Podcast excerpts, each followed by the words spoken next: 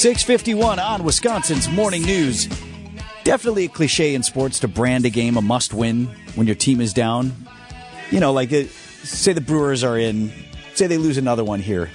Say, oh, that's a must win then this weekend. No, it's, it's it's not. not. 162 games in the year, but literally the Bucks are in a must win situation when the playoff series returns here to Milwaukee against the Miami Heat.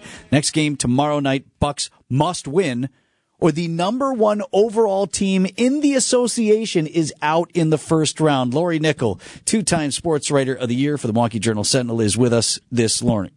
Lori, talk me off the ledge here, or not, I guess. Uh, I can't do that. I'm You can't? sorry. I'll, I'll hold on to you, but you know, I, I, it, you know, my the, the concern I have at this early hour is Giannis um, Antetokounmpo because he didn't talk to the press last night after the game, and that's really, really unusual for him. He usually addresses, you know, good or bad. He Right, whatever. addresses the game and the fact that he fell right again on that on that lower back right on the last play last drive of the game the tv cut out didn't follow up with it the announcers didn't notice it nothing but it looked bad and then you know i was messaging um my colleague jim owczarski last night till like midnight or twelve thirty what's going on what's going on and they were still waiting word you know what's going on with Giannis and stuff so i yeah, there, it's a must-win situation for sure. And then, are they going to have Giannis Antetokounmpo in some shape or form on Wednesday night? That's the big question. You know, Laura, you said something earlier this month that has stood with me since you said it. You said that we, we better enjoy this because after this run, when if it's if it ends tomorrow or later this summer, that it's likely going to be a lot different next year. Well, it we have we know there's a new ownership group coming in, and um, you know there's two big stars who could leave, and I don't know what their plans are. I don't know that what they if they know what their plans are. But Brook Lopez is eligible for free agency, and so is Khris Middleton, and those are two big big parts of this franchise. And then there's like five or six other guys, you know, going everybody from Jae Crowder to Joe Ingles to you know we don't know who will come back. Um, so it could change a lot. I mean, in in a whole year, and if the Bucks, and then you know, there's all kinds of speculation of what happens if the number one team in the league loses and loses in the way that they've lost in the first round.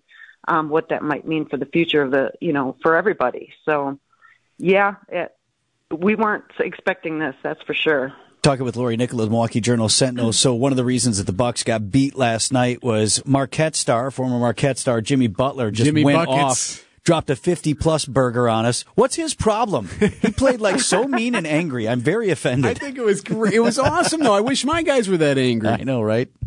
And he's playing hurt too. You know, he's had Yeah, I thought he was supposed to maybe not play yesterday. Come on.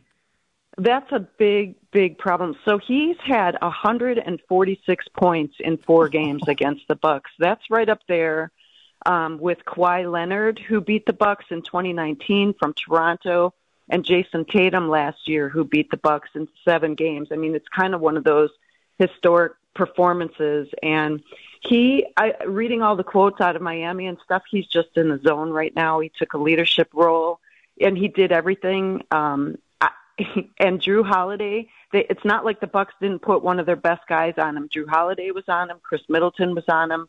Um, and you know Butler is on a mission. I- I saw one thing I thought was interesting is he said he wanted to come back and play for the crowd in Milwaukee, and I wonder what that's about. You know, if there's some uh, history there, or if people were talking about him or something, or saying things, fans in the stands or something, or if it was just simply he wanted to be in front of his old Marquette crowd. But he is highly motivated right now, and the Heat have two guys who are out. I mean, Right. Victor Oladipo and Tyler Herro, and they still won this game. And it's all because you know nobody's had that many playoff points since Giannis did it with 50 points in the NBA Finals in 2021. It was just remarkable.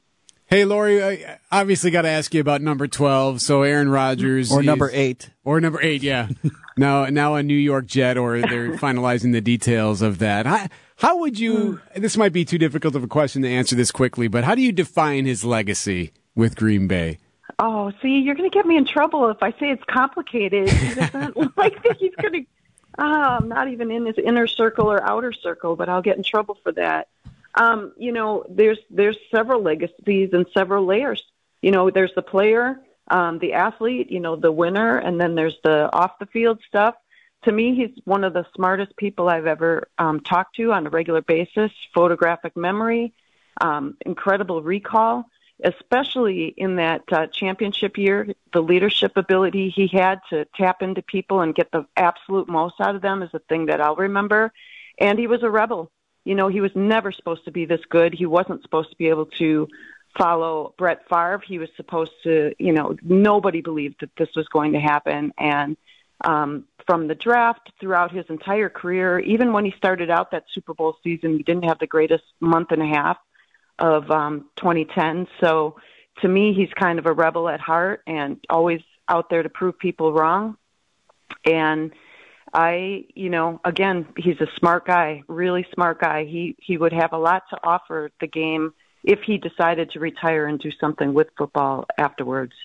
Lori Nickel, two-time Sports Writer of the Year. That was uh, really well summed up. Thank you, Lori. Great Will Jordan Love throw for 400 touchdowns? Go on the record now. Respond. Um, sorry, connection's not good. what? and that'll be the end. We'll talk again Thanks, next Lori. week. Thanks, Lori. Take care, you guys.